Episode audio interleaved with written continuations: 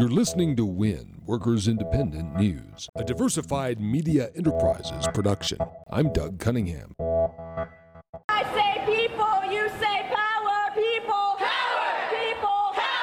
Some of the protesters who toppled a Confederate statue at the Durham, North Carolina courthouse on Monday had witnessed the Nazi KKK violence in Charlottesville. One of the unnamed anti Nazi, anti white supremacist protesters had this to say to local TV station WNCN. People associated with the alt right are white supremacists, they're Nazis.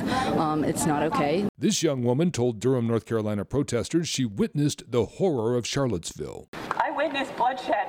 I witnessed bodies stacked on top of each other. After the Confederate statue was toppled, the Durham protesters marched away behind the banner No Trump, No KKK, No Fascist USA. Today we got a small taste of justice. 2,500 University of Chicago graduate employees will vote October 17th and 18th on whether or not to join the union Graduate Students United. The National Labor Relations Board rejected university attempts to block the unionization vote. Claudio Gonzalez is a pro union grad student in mathematics at the University of Chicago. At the end of the day, graduate employees, we're, we're an integral part. We're like a backbone the University of Chicago. Every graduate, every undergraduate is taught at some point by a grad instructor. And every grad researcher, they're constantly advancing scientific frontiers. We're constantly doing the work that makes this university what it is. And for a very long time, graduate employees have just had no voice at all in these decisions that affect their lives, the lives of their students, the broader community. And we collectively want a voice. Labor issues for University of Chicago grad employees include increases in health insurance costs and the workloads. Gonzalez says university attempts to delay or block the union election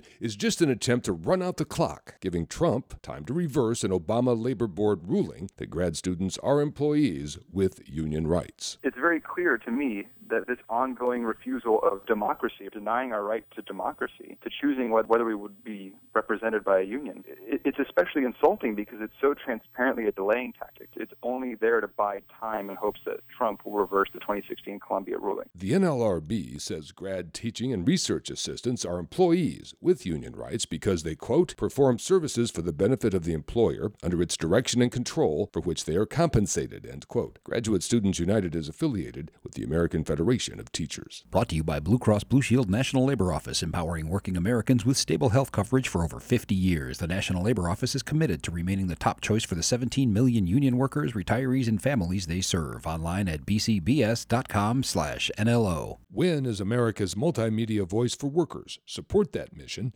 at workersindependentnews.com. You've been listening to WIN, Workers Independent News. For more information, visit workersindependentnews.com.